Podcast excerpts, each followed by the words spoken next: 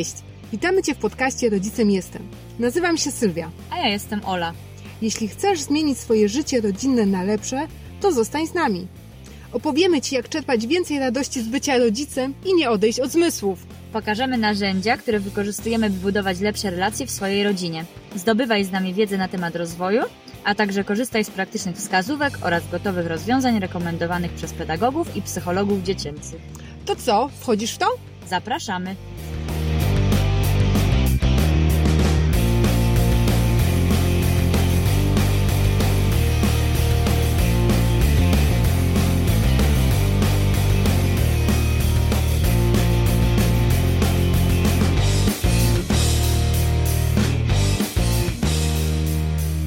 Cześć, witamy Cię serdecznie.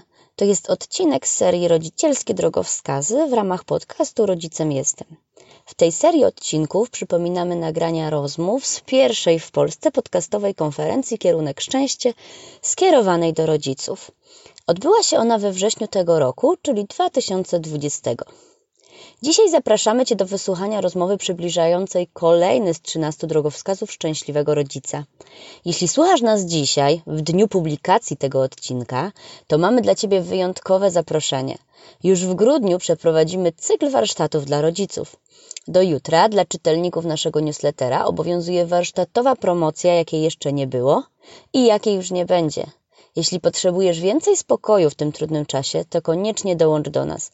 Pod odcinkiem znajdziesz link do zapoznania się z tematyką warsztatów. Będzie to pierwszy raz, kiedy warsztaty odbędą się online. Wiecie, Sylwia długo się jej opierała, bo sądziła, że nic nie zastąpi spotkania face to face. Jednak ta forma w dzisiejszej rzeczywistości jest idealna dla rodziców. Nie musisz czekać, aż zorganizujemy warsztaty w Twoim mieście. Możesz uczestniczyć w warsztatach, siedząc w piżamie i popijając pyszną kawę lub herbatę w swoim ulubionym kubku. Warsztaty odbędą się w weekend i ich skondensowana forma sprawi, że będzie Ci też łatwiej zacząć wdrażać zdobyte informacje i zmieniać życie rodzinne na takie, jakiego pragniesz. Podczas warsztatów zdobędziesz dużo praktycznego i dostosowanego do uczestników podejścia, by można było przekazaną wiedzę z łatwością wdrożyć w życie. Będziesz mogła zadawać pytania na żywo i dzielić się swoimi doświadczeniami z innymi rodzicami. A to, co Sylwia mocno docenia, to wspólnota. Wspólnota, która tworzy się w trakcie warsztatów. Często uczestnicy utrzymują dalsze kontakty, zawierają się znajomości, które tworzą cudownie wspierające się wioski. Jeśli chcesz być z nami 5 i 6 grudnia, to zapisz się już dziś. Pod wpisem znajdziesz specjalny kod zniżkowy dla słuchaczy naszego podcastu, ważny do jutra. Więc szybka decyzja i widzimy się niebawem. A jeśli warsztaty to w tej chwili dla Ciebie za dużo, pamiętaj, że jeszcze tylko do końca tygodnia, czyli do 29 listopada, możesz nabyć nasz workbook Spokojna Mama 5 kroków do świadomego macierzyństwa w promocyjnej cenie 49 zł. Od poniedziałku cena rośnie, więc zrób sobie prezent na Mikołaja już dziś i zacznij kroczyć świadomie przez swoje macierzyństwo. Jeśli nie miałaś jeszcze okazji posłuchać odcinka podcastu, w którym czytam dla Ciebie pierwsze dwa rozdziały, w opisie zostawiamy Ci do niego link. Możesz tam również pobrać je w wersji PDF i zobaczyć mały przedsmak tego, co czeka Cię w całym workbooku. Pamiętaj, najkorzystniej jest, gdy czerpiesz w całości i z warsztatów, i z workbooka.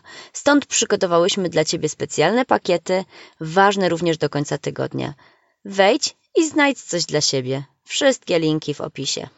Dobra, wracamy do podcastu. Dziś wyruszamy w świat empatii. Poza treścią merytoryczną równie ważna jest praktyka. Dlatego do dzisiejszego odcinka przygotowałyśmy ćwiczenia, które będą Cię wspierać w trenowaniu empatii. Pobierz darmowy PDF i zacznij działać już dziś. Link znajdziesz w opisie odcinka. Pamiętaj, że zapisując się na nasz newsletter otrzymasz dostęp do biblioteki rodzica, która jest wypełniona materiałami będącymi wsparciem i drogowskazami na Twojej rodzicielskiej drodze. Dobrego dnia, popołudnia, wieczoru, w zależności od tego, kiedy słuchasz tego odcinka. Czy empatii można się nauczyć? W pierwszym drogowskazie mówiłyśmy o wewnętrznym spokoju, który w naszym rozumieniu polega na zrozumieniu i akceptacji własnych emocji. Jest to trudny proces. Nie zawsze zanim zaczniesz działać, może ci się udać zatrzymać i podjąć refleksję na temat tego, co czujesz. Ważne jest, żebyś w takich momentach nie skupiała się jedynie na krytyce i powtarzaniu sobie, że jesteś do niczego. Wiem, że to nie jest łatwe, dlatego tematem dzisiejszej rozmowy jest empatia, która Ci w tym pomoże. Empatia jest czymś więcej niż tylko współodczuwaniem. Na empatię składają się cztery główne elementy. Pierwszy z nich to powstrzymywanie się od osądu, brak oceniania, krytykowania i etykietowania. W zamian powinna się pojawić akceptacja, swoboda dzielenia się myślami i mówienia prawdy. Drugi filar to umiejętność spojrzenia na sytuację oczami drugiej osoby. Próba wyobrażenia sobie tego, co ta osoba może czuć i wejścia w jej buty. Wcale same nie musiałyśmy się wcześniej znaleźć w podobnej sytuacji, ponieważ tak naprawdę podłączamy się pod emocje, które odczuwa druga strona. To jest trzecia składowa empatii, czyli umiejętność odnalezienia w sobie tej emocji, którą przeżywa ktoś inny. W końcu emocje są takie same dla wszystkich, dlatego jesteśmy w stanie je zrozumieć. Tutaj uwaga, nie chodzi o odczuwanie tych samych emocji co druga strona, a o próbę zrozumienia, co może czuć i przeżywać w danej chwili. Czwartym elementem jest zakomunikowanie tego zrozumienia. Nie chodzi nawet o to, żeby zadeklarować, że dokładnie wiemy, co ta druga osoba czuje. Można po prostu stwierdzić, że nie wiemy, co powiedzieć, ale jesteśmy blisko. Czasem wystarczy przytulić. To tyle tytułem wstępu. A teraz już zapraszamy Cię do wysłuchania rozmowy z Moniką. Gościem dzisiejszej rozmowy jest Monika Szczepanik. Będziemy rozmawiać o tym, czym jest empatia i jak może ona wzbogacić nasze życie, wspierać nas w relacjach z dziećmi, przyjaciółmi, partnerami. Zanim przejdziemy do tematu naszej rozmowy, chciałam Ciebie, Moniko, bardzo serdecznie przywitać i podziękować za to, że zgodziłaś się wziąć udział w tym projekcie. Dziękuję e, za zaproszenie. Dzień dobry wszystkim. Zanim przejdziemy do tematu, chciałam, żebyś nam, Moniko, opowiedziała o sobie. Kim jesteś? Czym się zajmujesz? E, w kolejności e, takiej, jak to w życiu mi przyszło, najpierw jestem e, kobietą, nauczycielką, jestem mamą, trenerką, a dziś, kiedy rozmawiamy, mogę powiedzieć też, że jestem autorką, bo dzisiaj premierę ma moja książka Jak rozumieć się w rodzinie. Pracuję na co dzień w szkole, mm, gdzie jestem dyrektorem i nauczycielem. E, w weekendy pracuję w całej Polsce, prowadząc warsztaty dla rodziców, między innymi. Oto ja. Okej. Okay. Chciałabym się zatrzymać przy tej roli mamy. Mhm. Jak wyglądało Twoje macierzyństwo? Jak wyglądała rzeczywistość w stosunku do oczekiwań? Gdyby nie to, że 12 lat temu zostałam mamą Zosi, to być może nigdy bym nie, tra- może nigdy to przesadzam, ale y, pewnie dużo później trafiłabym na porozumienie bez przemocy i na y, patrzenie i rozumienie empatii. Y, moje macierzyństwo y, tego pierwszego okresu, kiedy ja spotkałam porozumienie bez przemocy, kiedy Zosia miała dwa lata, to jest macierzyństwo, które jest wyzwaniem. Wyzwaniem dlatego, że Między mną a Zośką jest wszystko w porządku, natomiast czasem, i to czasem to jest ileś razy w tygodniu, dochodzi do takiego zgrzytnięcia, takiego, wiesz, stuknięcia między nami w relacji, że trudno jest w ogóle zrozumieć, o co chodzi. I to tak naprawdę zaprowadziło mnie do porozumienia, dlatego że zadałam sobie takie pytanie: dlaczego jest tak, że ja tak na co dzień. My się z Zośką świetnie dogadujemy, dobrze się bawimy. Jest taki moment, w którym ja jakbym nie słyszała, nie rozumiała o co jej chodzi, bo dochodzi do wybuchu, już prawie wybuchu wulkanu z lawą, która się wszędzie, wszędzie e, leje. I e, to jest macierzyństwo, które mm, kazało mi sobie zadawać różne pytania i szukać odpowiedzi na te pytania. I na część tych pytań znalazłam odpowiedzi właśnie w porozumieniu bez przemocy. Dlatego myślę sobie, o, że, mm, o tym, że, że dzięki temu, że, że byłam mamą i jestem mamą, trafiłam na porozumienie i w tym porozumieniu działam. Dziś to macierzyństwo e, daje mi dużo satysfakcji. Ono też przyczynia się do mojej równowagi wewnętrznej, do mojego dobrostanu wewnętrznego. Dziś e, jestem z dwiema moimi córkami w 90% w takiej relacji, w której lubię być, a 10% to jest, są e, takie zgrzyty, których nie lubię. Ale one są i one będą zawsze i będą częścią naszego życia. I wiesz, ja nie miałam jakichś wielkich oczekiwań e, wobec macierzyństwa. Raczej miałam e, takie myśli, jak pewnie ma co druga mama, że będzie to jakaś niezwykła przygoda, jakiś nowy etap w moim życiu. I owszem, był to nowy etap w moim życiu, była to przygoda. E, nie, nie oceniam jej jako niezwykła. Była to nowa przygoda z nowymi wyzwaniami. Mhm. Mamy założenie, że żeby żyć taką pełnią życia w zgodzie ze sobą, żeby nasze życie było satysfakcjonujące i szczęśliwe, to są pewne takie nawyki. I właśnie empatia wydaje nam się być jednym z takich nawyków, drogowskazów, które prowadzą nas do szczęścia. Czym dla Ciebie, Monika, jest szczęście? O rany, czym jest dla mnie szczęście? Zaskoczyłaś mnie, bo byłam przygotowana, że zapytasz, czym jest dla mnie empatia. E, czym jest dla mnie szczęście? Mm, wybieraniem rzeczy, które mi służą, i kiedy myślę sobie o byciu mamą, to służą mojej rodzinie, moim dzieciom, mojemu mężowi. E, szczęście jest decyzją, mm, w jaki sposób chcę postępować, na przykład co wybieram, w co chcę się zaangażować, yy, którą drogą idę. To jest dla mnie szczęście. Nie mam zupełnie takiego wyobrażenia szczęścia e, tak rozumianego, nie wiem, jak gdzieś w telewizji, czy w książkach, w literaturze pięknej określa się szczęście, raczej myślę, że szczęście jest decyzją. Na przykład decyzją e, widzenia rzeczy w jakiś określony sposób, dostrzegania e, tego, co na pierwszy rzut oka czasem bywa trudne do dostrzeżenia. Mm, więc tym jest dla mnie szczęście. I jakbyś mnie zapytała, czy jestem szczęśliwą osobą, to powiem tak, jestem szczęśliwą osobą, bo e, w ogromnej części mojego życia dokonuję świadomych wyborów i nawet jeśli te wybory prowadzą mnie do takiego miejsca, że się nie spodziewałam, albo wiesz, przynoszą e, takie konsekwencje, które nie są tak do końca e, moi, fajnymi konsekwencjami, to, e, to lubię te wybory, dlatego że one płyną ze świadomości. Więc kiedy dokonuję świadomych wyborów, wtedy jestem szczęśliwa. To teraz pytanie, którym cię nie zaskoczę czym dla Ciebie jest empatia, właśnie ten temat mhm. naszej rozmowy? E, empatia jest mm, słyszeniem, a nie tylko słuchaniem, i widzeniem, a nie tylko patrzeniem. I na razie to zabrzmiało może filozoficznie i wiesz, jakoś tak hasłowo. Natomiast y, empatia, mm, jak ją przełożę na taką relacyjność, to empatia jest mm, zdolnością widzenia siebie i widzenia drugiego człowieka lub widzenia drugiego człowieka. Zawsze można dokonać wyboru.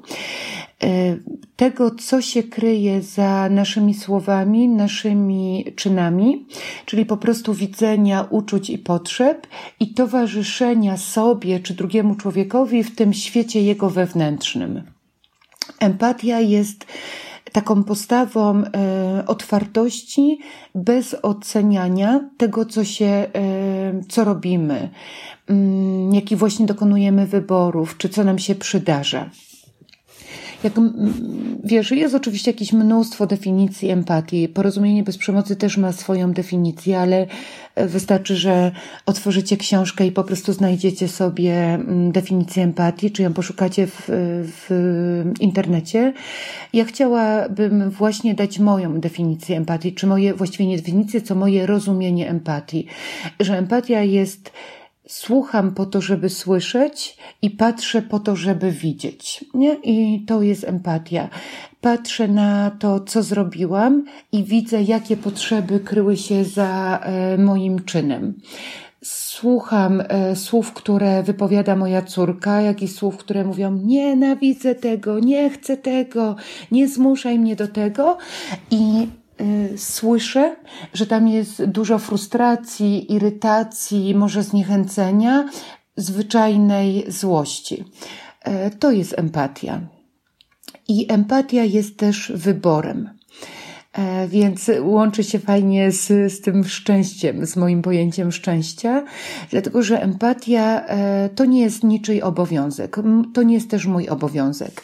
Empatia jest decyzją, czy ja chcę zobaczyć siebie i czy ja chcę zobaczyć drugiego człowieka e, przez pryzmat potrzeb, przez pryzmat uczuć. Mm, my w porozumieniu bez przemocy mamy takie powiedzonko envy see me, co e, w takim wolnym tłumaczeniu oznacza no nie dawaj mi empatii, jeśli ja e, nie jestem gotowy na tą empatię, tak? Mm, dlatego, że nie zawsze mamy, nie zawsze mamy gotowość ani dania empatii, ani otrzymania empatii, dlatego empatia jest wyborem. Czasem po prostu chcemy, wiecie, porzucać mięsem, czasem chcemy udać się do kawiarenki pod szakalem, jak to mówimy w porozumieniu bez przemocy, gdzie po prostu nawrzeszczymy, poprzeklinamy, poosądzamy, poetykietyzujemy E, po to, żeby dać upust jakiejś takiej pierwszej chwili, nie? Energii, która się po prostu w nas zgromadziła i dopiero potem jesteśmy gotowi posłuchać, e, co się za tym kryje. Więc Myślę, empatia że... jest wyborem.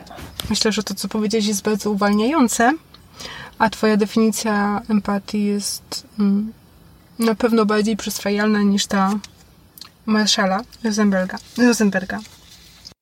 Choć wiesz, Marshall ma bardzo fajne, ja bardzo lubię ten obraz i podzielę się e, wami z nim.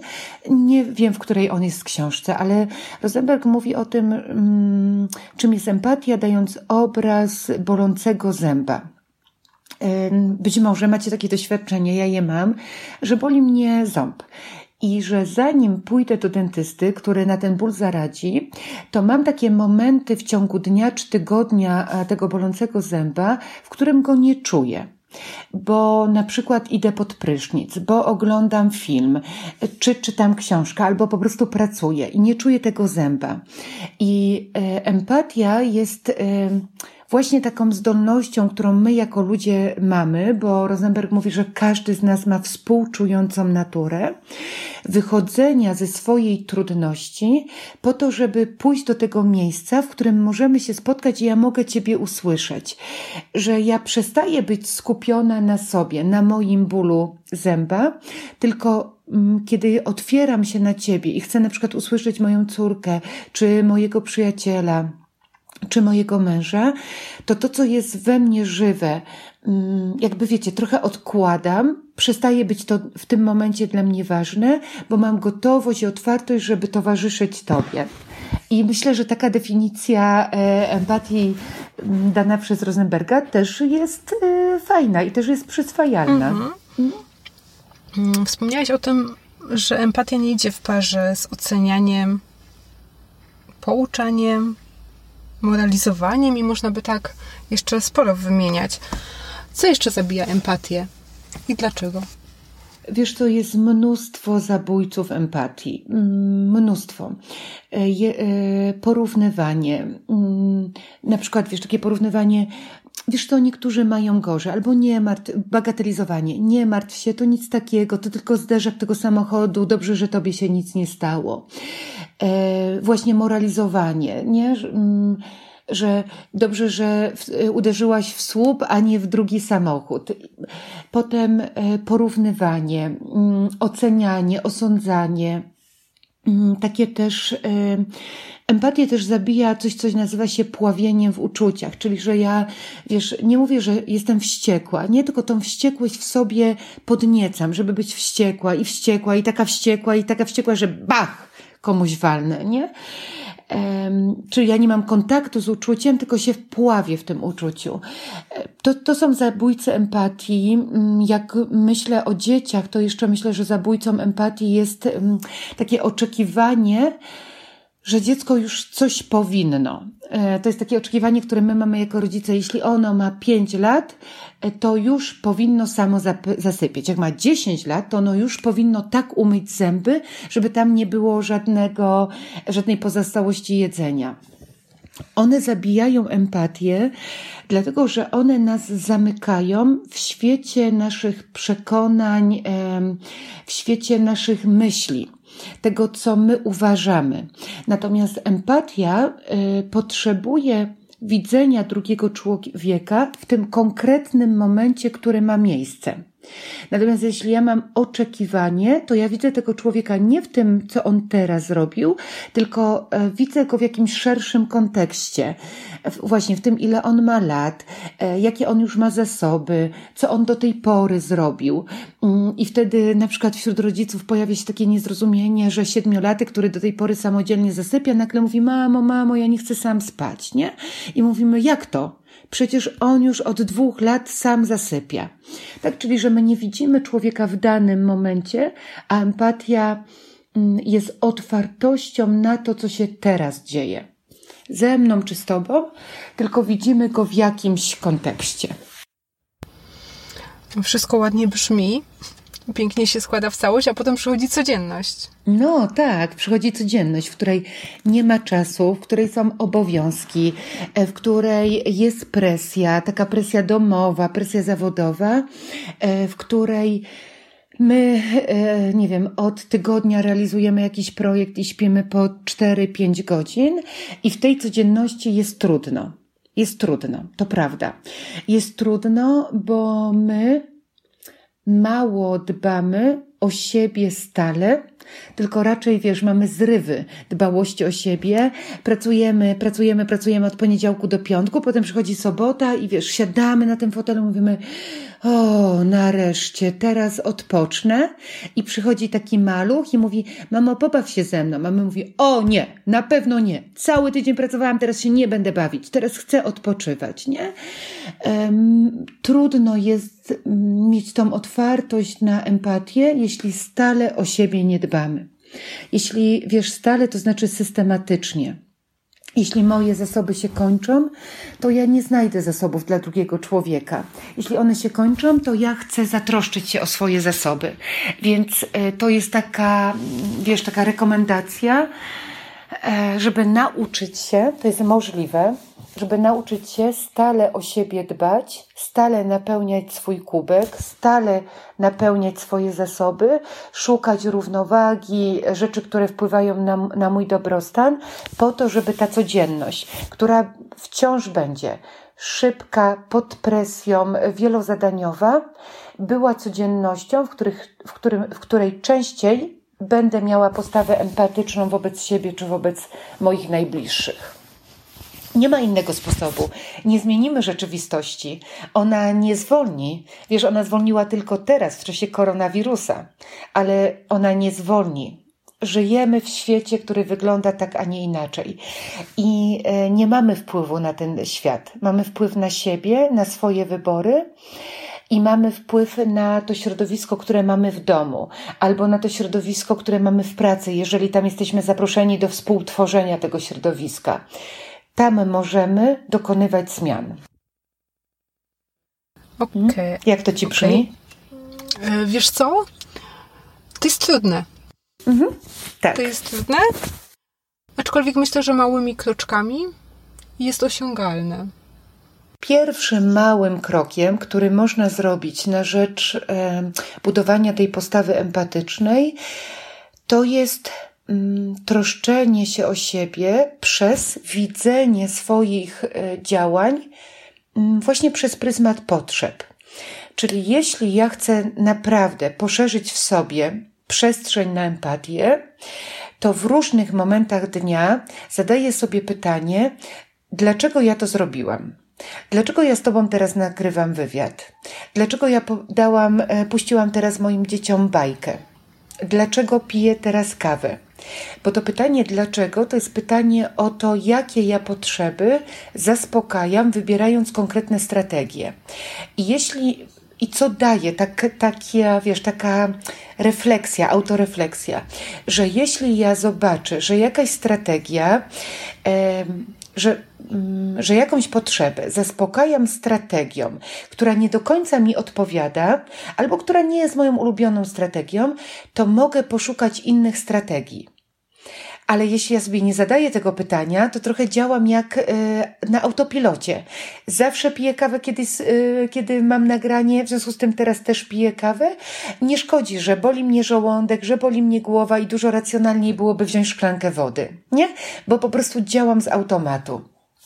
I wtedy, kiedy ja robię ten pierwszy krok i zastanawiam się nad sobą i pytam, o co mi chodzi, kiedy ja dokonuję jakichś wyborów, albo kiedy chcę, żeby to czy tamto, to już jakby wiesz, o krok, o metr, ja mam takie przekonanie, że o metr, a może nawet o pięć metrów, ta, to pole do empatii jest szersze.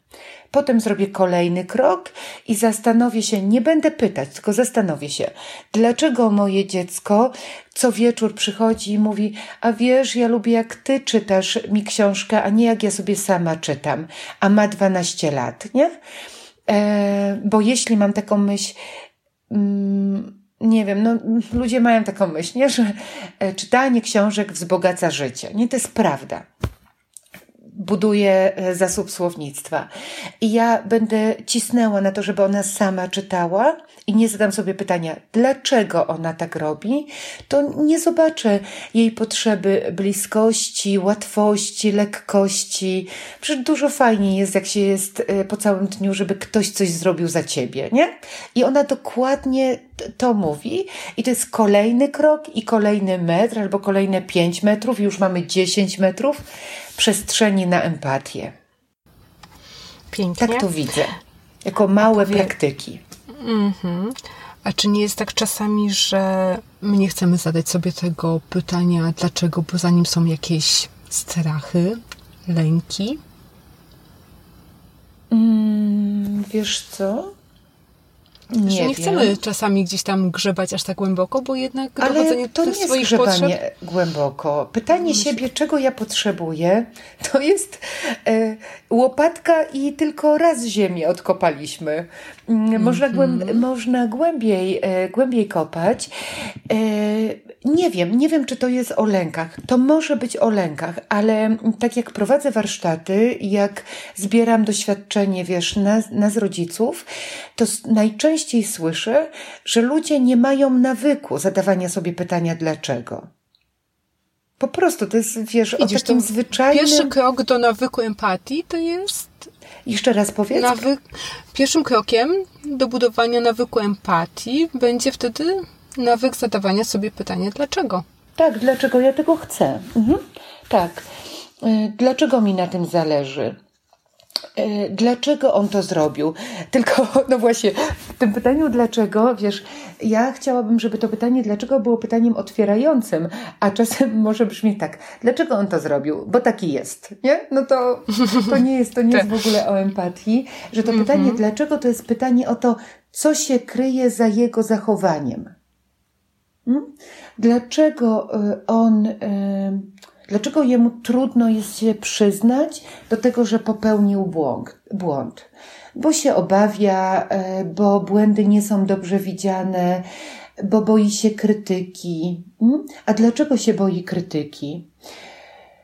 Bo kiedy jest krytykowany, to jego poczucie wartości spada, hmm, a to na czym mu zależy, to no nie wiem, mieć się dobrze z samym sobą, widzieć, że to, co on robi, przyczynia się do dobrostanu tej rodziny, tego miejsca pracy, tego drugiego człowieka, w którym jest relacji. A dlaczego chce się przyczyniać do dobrostanu? Dlatego, że jest istotą relacyjną. I skoro jesteśmy istotami relacyjnymi, to nasze człowieczeństwo trochę wyznaczają relacje. Bez relacji, czy bylibyśmy homo sapiens sapiens? Ja mam duże wątpliwości. Myślę, że jakoś inaczej byście, byśmy się jako gatunek nazywali. Mm-hmm.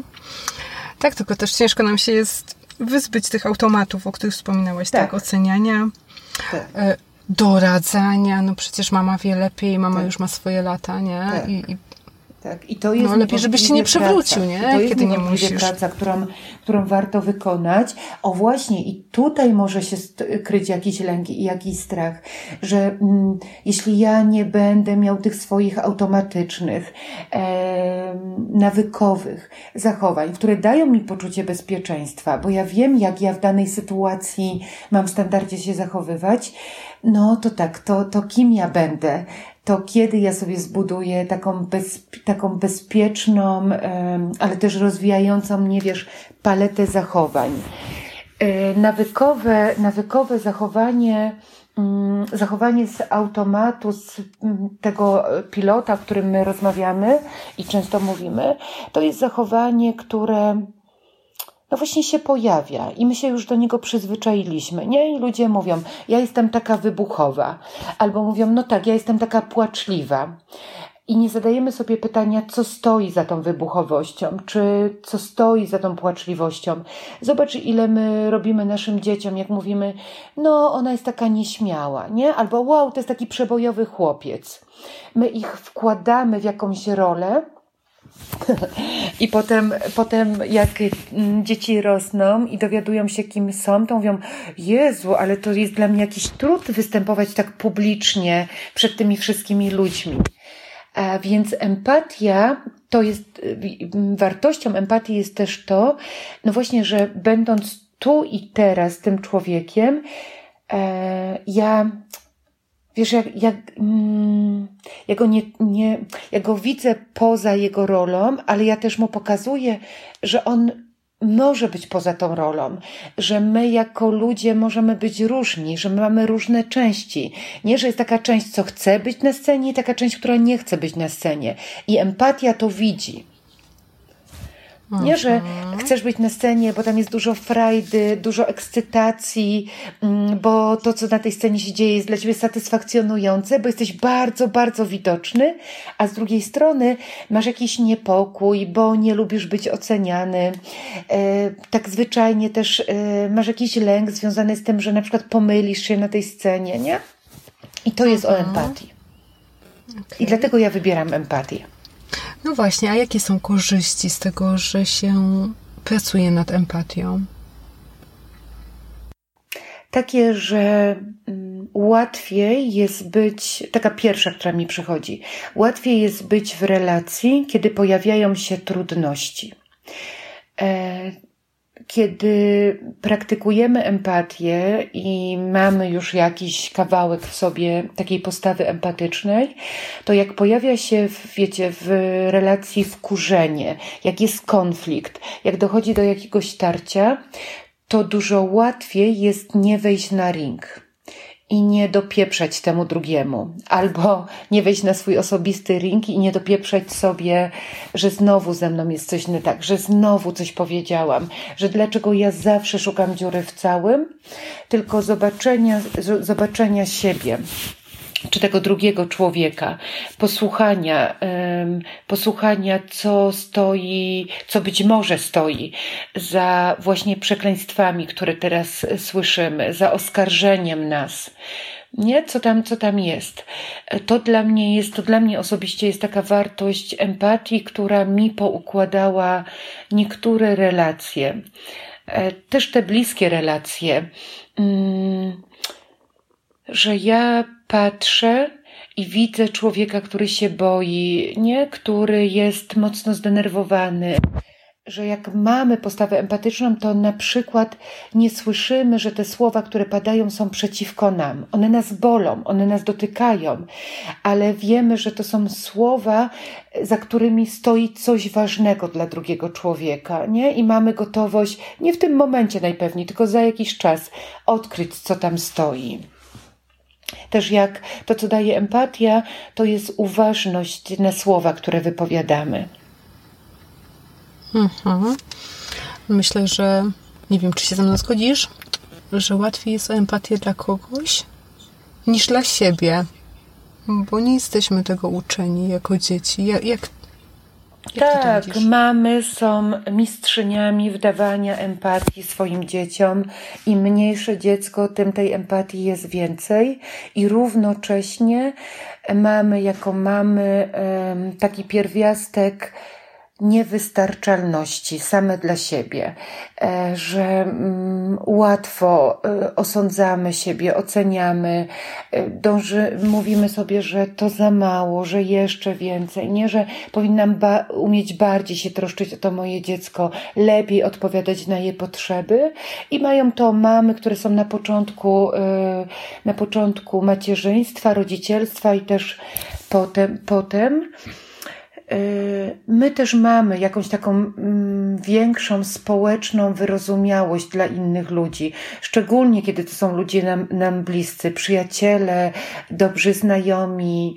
E, To tak, to my dużo więcej tam mamy przestrzeni dla nich, dla ich błędów, e, dla ich błędów, mm, dla ich potknięć niż dla siebie. Wiesz, jak, jak się zastanawiam, dlaczego tak jest, to powodów jest oczywiście wiele, ale jeden z takich powodów to są oczekiwania. Oczekiwania, jakie inni stawiają wobec nas, ale też jakie sami sobie stawiamy. Że mamy pewne wyobrażenie mm, bycia, bycia po prostu, nie? Wiesz, i nawet nie bycia mamą, nie bycia nauczycielem, tylko bycia, że my jacyś konkretni powinniśmy być. E, I wtedy, I wtedy to jest trudne. E, I dlatego ja tak bardzo zachęcam, zajmij się sobą. E, Pierwsze warsztaty, które prowadziłam, nazywały się Nie wychowujemy na jutro. Ten tytuł e, jest tytułem, który dostałam od mojego pierwszego trenera porozumieniowego. I to były warsztaty dla rodziców o tym, jak budować relacje z dziećmi, żeby te dzieci były wolne. I po tych warsztatach, to było wiesz wiele lat temu, po tych warsztatach dostałam od wielu rodziców feedback, że ja tak naprawdę nie mówię o tym, co ja mam zrobić, co rodzic ma zrobić w relacji z dzieckiem, tylko co rodzic ma zrobić w relacji z sobą.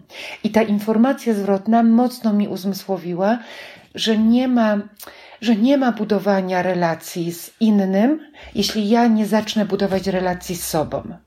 Dlatego, że wcześniej czy później to, to nie będzie równa relacja. Ja nie mogę tylko dawać, nie? Ja też muszę brać, muszę się nauczyć brania. A nauczę się brać, kiedy zbuduję relację z sobą, kiedy będę wiedziała, czego potrzebuję. Więc dziś, jak prowadzę warsztaty dla rodziców, bo takie też prowadzę, choć chyba najwięcej jednak warsztatów prowadzę dla siebie dla siebie, czyli wiesz, dla kobiet, dla e, liderów, dla par, dla rodziców też, ale takich rodziców e, w relacjach między rodzicami. E, To, ale nawet jeśli prowadzę te właśnie warsztaty o budowaniu relacji z dzieckiem, mm, no to nie wiem, wiesz, ten temat główny, tak? To jest e, budowanie relacji z sobą. To jest self-empatia. To jest e, wgląd do siebie. To jest praktyka wdzięczności dla siebie. Wszystko się zaczyna od nas. Trudno być empatycznym dla kogoś, kiedy się nie jest empatycznym dla siebie. A nie, nie, nie. Tutaj niektórzy osiągnęli mistrzostwo. Naprawdę, i to wiesz, to nie jest udawane, naprawdę potrafią dawać empatię innym ludziom. I sobie nie, bo mają wyższe oczekiwania wobec siebie niż wobec innych ludzi. Natomiast, co, co, co bardziej dla mnie zabrzmi, wiesz, prawdziwiej, chociaż nie wiem, czy to jest w ogóle słowo właściwie prawdziwiej, natomiast y, bardziej myślę o czymś takim, że jeśli ja umiem dawać empatię innym, a nie umiem dawać empatii sobie, to ja w którymś momencie się wypalam. To ja w którymś momencie mam poczucie, że jestem dla ludzi, a nie dla mnie. Wiesz, jakiegoś takiego wypalenia, potem mówimy, y, ludzie mówią, że ja zawsze byłem 24-godzinnym pogotowiem ratunkowym, a kiedy ja potrzebuję pomocy, no to nie ma tej pomocy.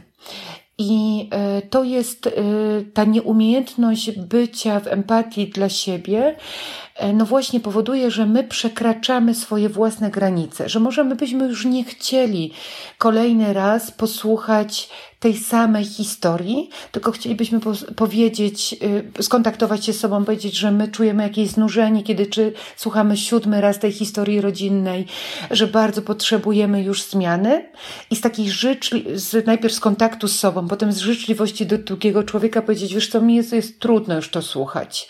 Zastanawiam się, dlaczego opowiadasz mi o tym kolejny raz. Czy to chodzi o to, że chcesz się po prostu wygadać, czy naprawdę chciałabyś poszukać rozwiązania? Nie? I wtedy dostajemy jasność, ale bez kontaktu so, z sobą, bez zobaczenia, że mnie nuży ta historia, ja po prostu tego nie zrobię. Nie? I wtedy przekraczam swoje granice, odwracam się, mówię, byle tego ósmego razu do mnie nie przyszła, nie? bo już nie wytrzymam. Okay. Jak zacząć pracować nad tym, żeby być bardziej empatycznym dla siebie? Eee oprócz tego, co powiedziałam, tak? Czyli oprócz te zadawania sobie pytania, dlaczego tego chcę, o co mi chodzi, kiedy o coś proszę, czy mówię jakieś słowa. Mm, co jeszcze można zrobić? Można, mm, i teraz jestem na takim etapie swojego życia, że bardzo w to wierzę, można zacząć pracę ze swoim ciałem. To znaczy, mm,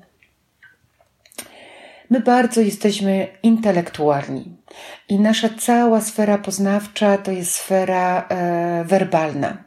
My czytamy, mówimy, dzielimy się. Bardzo dużo rzeczy dzieje się właśnie w tym świecie, wiesz, języka. A pierwsze impulsy, które dostajemy, dostajemy z ciała. I mm, praca z ciałem w postaci praktyki uważności, praktyki focusingu, czy jak, jakieś praktyki ćwiczeń, fizycznych ćwiczeń. Wiesz, czy to jest yoga, czy to są e, ćwiczenia rozciągające, relaksacyjne. Nie ma to zupełnie znaczenia, jaką się wybierze. Według mnie nie ma znaczenia strategię, byle była to taka strategia, która pozwala mi być w swoim ciele. I pozwala mi e, na to, że kiedy czuję ściśnięcie żołądka, bo dzieje się jakaś trudna rozmowa, której, w której współuczestniczę, to ja odbieram moim umysłem, wiesz, moim mózgiem ściśnięcie żołądka i mówię, o, coś się dzieje, nie? I zadaję sobie pytanie, co się teraz dzieje? Nie? Że my zapomnieliśmy, e, że nasze ciało też do nas mówi i że odchodzimy od e, patrzenia na siebie przez ten znaczy odeszliśmy, bo mam wrażenie, że teraz znowu wracamy, nie? Przez pryzmat siebie jako osoby cielesnej, osoby biologicznej. I myślę, że empatii pomaga doświadczanie swojego ciała. Dlatego, że jeśli ja czuję, nie wiem, wiesz, jakieś, mm, jakiś, nie wiem, e, skurcz, ścisk, jakieś obciążenie w ramionach, e, w tym odcinku szyjnym kręgosłupa, to to jest jakaś informacja, że coś się dzieje. A informacja o tym, że coś się dzieje, jest zaproszeniem do tego, żeby się temu przyjrzeć. No i potem właśnie poszukać swoich potrzeb, nie? Czyli dawać sobie empatię. To taką jeszcze mam praktykę.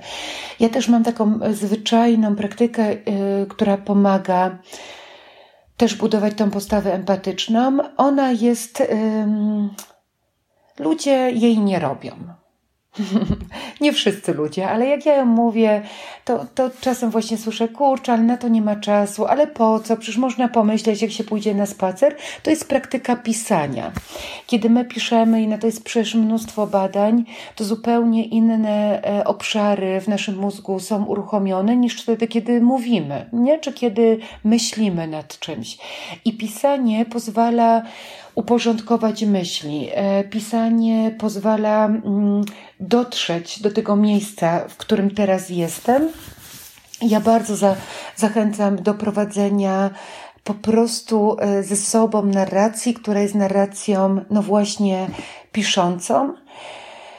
E, I to może być, to mogą być różne zeszyty. Wiesz, to może być zeszyt obserwacji. I to jest pierwszy krok do empatii. Kiedy ja się nauczę obserwować, a nie oceniać, to łatwiej jest być empatyczną. To może być e, wyrażanie e, wdzięczności dla siebie samej czy dla innych ludzi, ale też w formie pisa pisanej, ponieważ kiedy ja wyrażam wdzięczność, to mówię za co wyrażam wdzięczność, a to za co wyrażam wdzięczność to jest właśnie obserwacja. Nie? Bo pierwszym krokiem czy pierwszym fundamentem, pierwszym elementem y, empatii jest właśnie obserwacja. Mhm. Myślę, że pisanie też pozwala na zatrzymanie się, co dla mnie ogólnie jest tym chyba najtrudniejszym etapem, żeby po prostu stanąć i się zastanowić. Przelewając to na papier, chcąc, nie chcąc się zatrzymujesz. A powiedz mi, mm, w jaki sposób dzieci uczyć, nie chciałabym słowa uczyć używać, ale zarażać empatią? Mhm. E, to odpowiedź jest do, dość prosta. Tworzyć środowisko, w którym empatia jest naturalnym elementem życia. Dlatego, że dzieci uczą się nie dlatego, że im mówimy, e, że empatia jest w życiu ważna, i że empatia polega na tym, żeby być w kontakcie ze swoimi uczuciami, potrzebami, na widzeniu drugiego człowieka, tylko że budujemy miejsca, w których e, empatycznie jesteśmy z sobą i z innymi ludźmi. Dzieci uczą się przez naśladownictwo. Mm, jasne, że jest potrzebna ta sfera werbalna, dlatego że dzieci e, nie mają rozbudowanego języka określającego uczucia i potrzeby. My tego się uczymy po prostu, bo kiedy byliśmy dziećmi, to też e, nie, nie, nie byliśmy w takich miejscach. Niewielu z nas jest takimi szczęściarzami, że byli w miejscach, w których standardem i codziennością była, były postawy empatyczne. Więc kiedy ja mówię do moich dzieci, że czegoś się boję albo że się cieszę, to one się po prostu uczą wyrażania swoich uczuć. One patrzą na mnie i, i widzą różne rzeczy. Kiedy nazywam ich uczucia, ich potrzeby, pytam, czy ty się boisz? Bo myślę, że to jest ważny element, o którym jeszcze nie powiedziałam, że empatia jest, jeśli chodzi o empatię do drugiego człowieka, jest pewną formą zgadywania.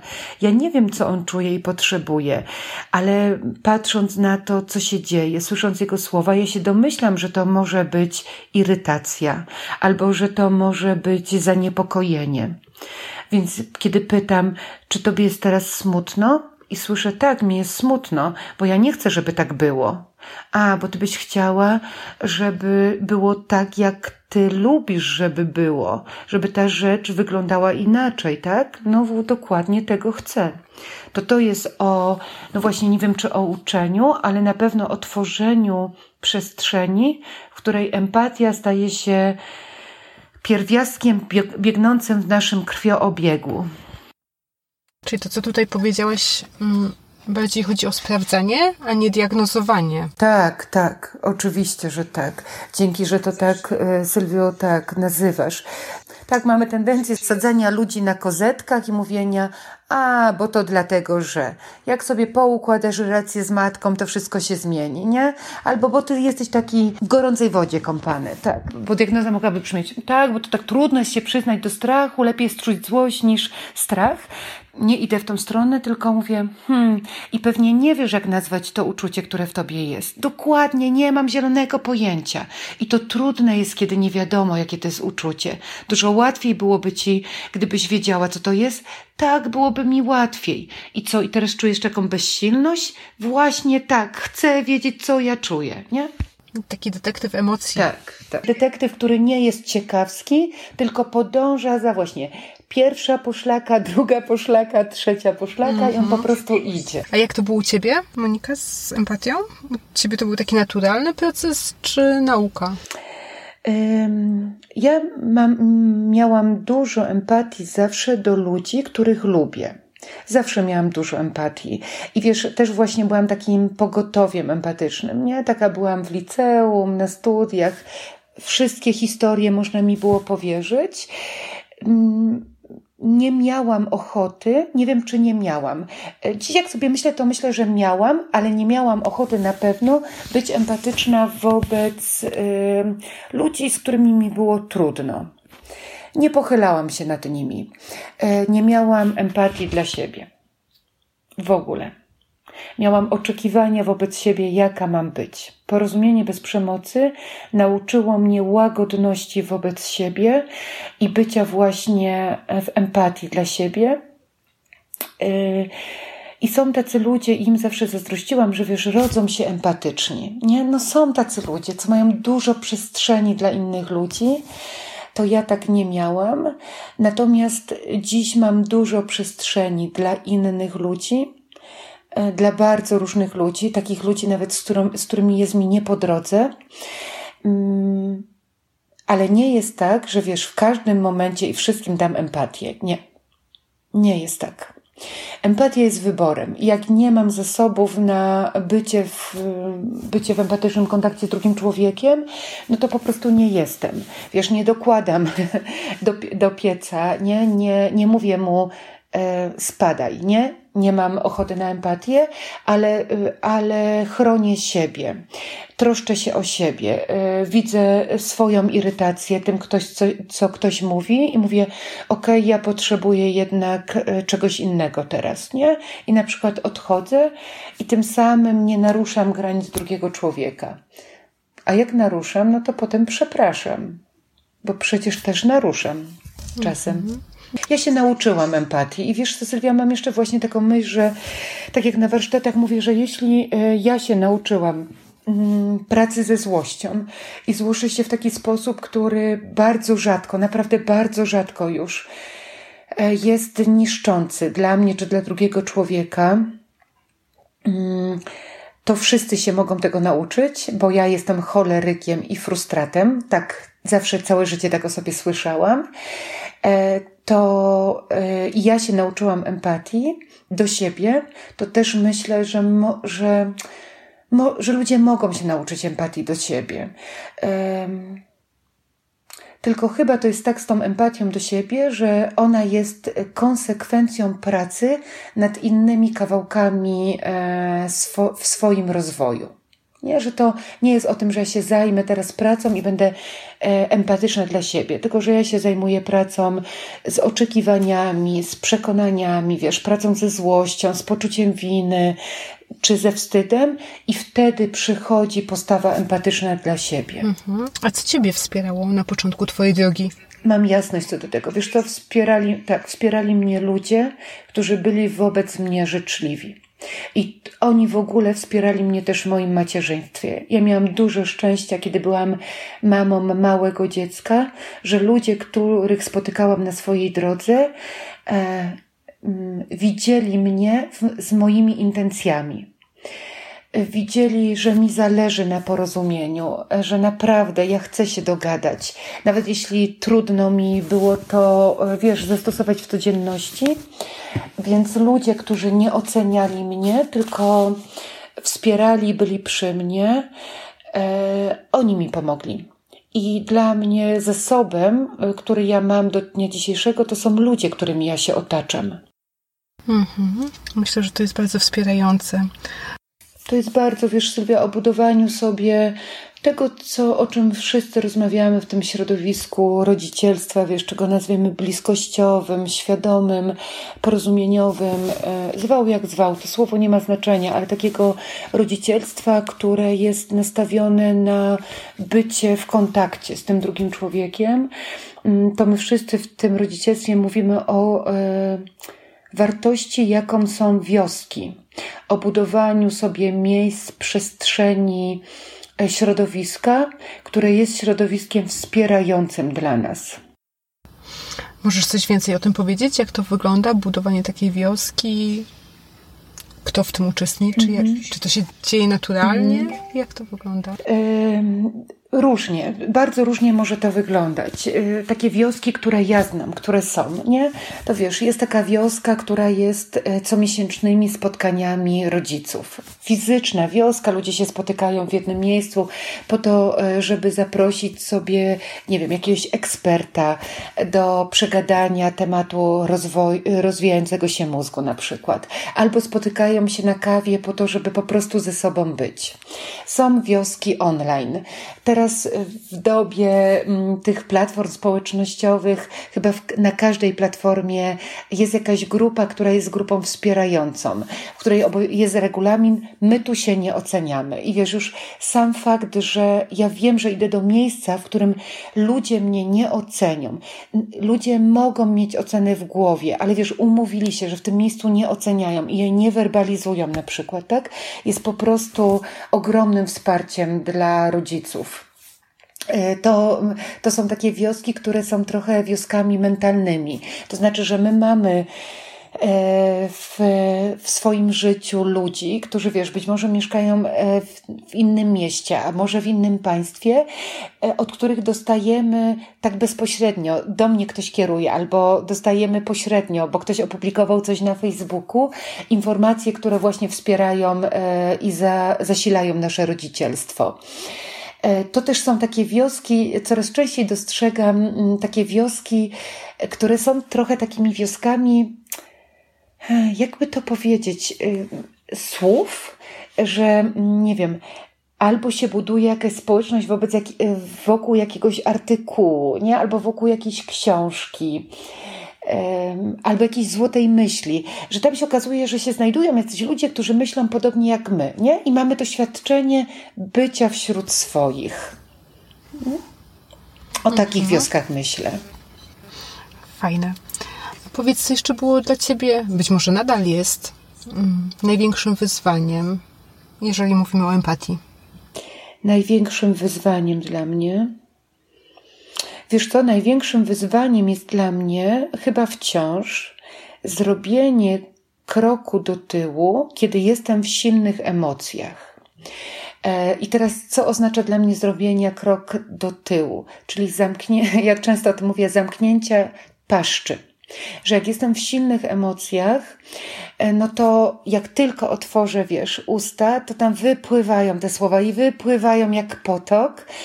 E, I trudne jest dla mnie wciąż, to jest wciąż kawałek, nad którym pracuję, żeby w trudnych emocjach po prostu mieć zamkniętą paszczę i ja się nie uduszę. Ja to wiem, bo to często ludzie mówią, ale wtedy się dusimy, nie jesteśmy sobą, nie jesteśmy autentyczni.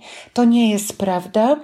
E, to zamknięcie służy takiemu wglądowi do środka, nie? Czyli powiedzenie na przykład czegoś takiego, Jezu, jaka ja jestem, gdyby to nie było na wizji, to użyłabym przekleństwa, wkurzona. E, jak mi jest... Się wytnie, śmiało. jak mi jest trudno, jak mi jest trudno trzymać te zamknięte usta, jak ja mam ochotę dojść i tam, mm, nie? Y, bo jak ja zaczynam otwierać usta, to ja nie mam kontaktu z sobą, nie? To trochę mnie porywają te słowa, tak? I to jest kawałek, nad którym pracuję cały czas. Mhm. Tak, powiem Ci, że ukradłam od Ciebie zamknięcie paszczy, bo strasznie mi leży od momentu, jak się poznałyśmy. Mhm. I, I to tak naprawdę do mnie przemawia. Mm. Zamknij paszczę, póki nie zamkniesz gada. Mm, tak. To jest moje motto, które gdzieś tam połowicznie ukradłam od Ciebie. Bardzo fajne. Podoba mi się. Jeśli pozwolisz, to będę dokładała do mojego e, zamknij paszczę Twoje, dopóki nie zamkniesz gada. I myślę, że warto dla słuchaczy Sylwiu powiedzieć, nie? Co to dla Ciebie jest ten gad? O co chodzi z tym gadem? E, mój gad. Tak, to mój gadzi mózg, który bardzo często przejmuje kontrolę nad moją racjonalną częścią mózgu i którego bardzo ciężko mi zamknąć nadal. Poza tym to zamknięcie paszczy to nie jest zamknięcie paszczy na zawsze. Wiecie, y, my ją w końcu otworzymy, tylko że kiedy my ją otworzymy, to albo ją otworzymy do ludzi, którzy nie są zaangażowani w tą sytuację, która miała miejsce, i tam możemy różne rzeczy powiedzieć, nie raniąc tym samym naszych bliskich, albo kiedy ją otworzymy, to wypłyną słowa, które są nośnikiem irytacji, frustracji, zdenerwowania, ale one będą, his będą historią o nas, a nie o tym drugim człowieku. Nie? W porozumieniu bez przemocy jest takie rozróżnienie krzyczeć do ludzi, czy krzyczeć na ludzi. Jak y, z gadziego mózgu otwieramy paszczę, to najczęściej krzyczymy na ludzi mówimy, co w nich jest nie w porządku, gdzie oni powinni się zmienić, że to jest ich wina, że gdyby nie oni, to ta sytuacja nie miałaby miejsca. Natomiast jak otwieramy paszczę i zaczynamy krzyczeć do ludzi, to mówimy, że nam jest trudno, że my nie umiemy się znaleźć w tej sytuacji, nie? Że ona nas przerasta. I to jest różnica dla ludzi. Mhm. Dokładnie. Dobrze, Monika. Zanim się pożegnamy, bo będziemy się zbliżać mhm. ku końcowi, to chciałabym, żebyś poleciła nam literaturę, w której możemy zgłębiać temat empatii. Oprócz mojej książki. Nie. Słuchajcie, no akurat tak jest. Wy, wy będziecie słuchali tej audycji mm, dopiero we wrześniu, ale chcę, żebyście wiedzieli, że nagrywamy ją w dniu, w którym ja ogromnie świętuję, bo napisałam tak się książkę. Złożyło. To nie był przypadek. to cudownie. E Wydało ją wydawnictwo Natuli, więc tą książkę Wam polecam. Ale polecam Wam też e, książki, które lubię. E, książka na przykład Żyrafa i szakal w nas, e, Justin Moll. Wychowanie w zaufaniu tej samej autorki. Polecam Wam książkę Gosi Musiał. Książkę dla mnie niezwykłą, bo książkę, która jest książką narzędziową, ale nie jest dawaniem rad rodziców. E, skrzynka e, pełna narzędzi, dobra relacja. Mamy odcinek nagrany o tej książce, o, o której właśnie opowiadamy. O, to fajnie, to fajnie. To ja... Agosia też będzie naszym gościem. Także myślę, że fajnie się złożyło, że to polecasz. Mhm. E, książkę, jaką jeszcze mogłabym Wam polecić? E, taka książka, która nie jest o empatii, ale jest o kontakcie z dzieckiem na takim, mm, w takiej płaszczyźnie, w takim obszarze, którą dzieci lubią i która dużo daje rodzicom, to jest rodzicielstwo przez zabawę Koena. O wiem, bardzo, bardzo Wam polecam. Mus na tak doktora Zigela bo to jest książka niezwykle mm, rozjaśniająca i pokazująca obszary, na które mamy wpływ i na, których nie, na które nie mamy wpływu. I taka, która właśnie dotyka tego, e, co jest w naszej głowie. Więc te książki Wam polecam. Okej. Okay. Powiedz mi jeszcze, Monika, na koniec, czy chciałabyś coś dodać od siebie, podsumować tą naszą rozmowę? Mhm. E, jak zapytałaś o książki, to ja siedzę u siebie teraz w domu i popatrzyłam na swoją biblioteczkę i taka książka, której nie mogłam polecić, bo jest nie o empatii, a którą bardzo lubię, którą Wam polecam, to jest Człowiek w poszukiwaniu sensu e, Wiktora Frankla. I w tej książce jest taki cytat, który dla mnie jest o empatii. On sparafrazowany brzmi mniej więcej tak. Między bodźcem a reakcją jest przestrzeń na Twój wybór. I ta przestrzeń na Twój wybór to jest przestrzeń na empatię. Tak? I z tym chciałabym, żebyście zostali. Piękna myśl na koniec. Wiedziałam, że to będzie fantastyczna rozmowa z której bardzo, bardzo się cieszę i sama dla siebie biorę bardzo dużo, zwłaszcza tą część o empatii dla siebie. No co mam powiedzieć, Monika? No dziękuję Ci. Jestem naprawdę wzruszona. Jestem bardzo wdzięczna za to, że udało nam się porozmawiać i za wszystkie dobre rzeczy, które zostawiłaś. Dziękuję jeszcze raz Sylwio za zaproszenie. Niech się niesie. Właśnie, jeszcze zanim Ci pozwolę odejść, powiedz, powiedz jeszcze, gdzie my Ciebie możemy znaleźć online. Możecie zaglądać na moją stronę, na której e, monikaszczepani.pl, na której są wszystkie informacje. Piszę tam bloga e, są tam informacje o warsztatach. E, jak macie ochotę posłuchać kanału o edukacji, to na YouTubie e, Monika Szczepanik, Edukacja dla Relacji jest też kanał. Y, i po prostu spotkajmy się zamiast w przestrzeni wirtualnej, być może w przestrzeni e, prawdziwej. Są też podcasty, które nagrywam dla rodziców i które sprawiają mi dużo frajdy i mają też bardzo fajny e, odbiór. Mm, podcasty e, na Spotify'u mm, nagrywane dla wydawnictwa Natuli. Zapraszamy wszystkich także do miejsc, gdzie można spotkać Monikę, Mam nadzieję, że jeszcze się usłyszymy, a jeszcze bardziej, że zobaczymy. Tak, do zobaczenia. W takim razie, Sylwiu, do zobaczenia. Dzięki. To był podcast Rodzicem Jestem. Dziękujemy za wysłuchanie.